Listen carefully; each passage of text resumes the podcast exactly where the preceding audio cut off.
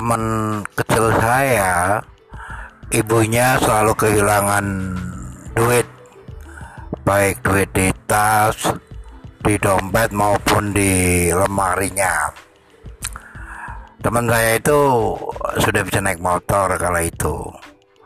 Maka diajaklah sama ibunya untuk menuju untuk mengantarkan ke orang pinter sampainya di sana seorang pinter itu uh, memberikan saran mau diapain ini yang suka nyuri. Waktu itu kelihatannya ini ada makhluk yang bernama tuyul yang suka mencuri duitnya ibu.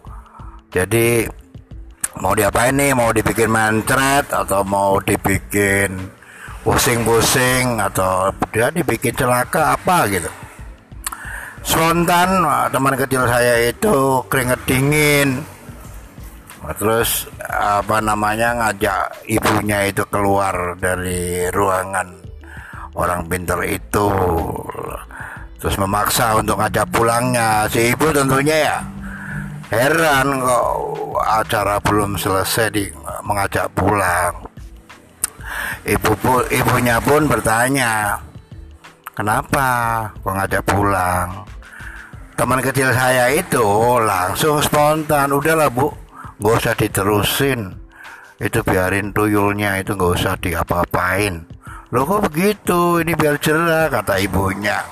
Enggak lah bu uang itu yang nyuri saya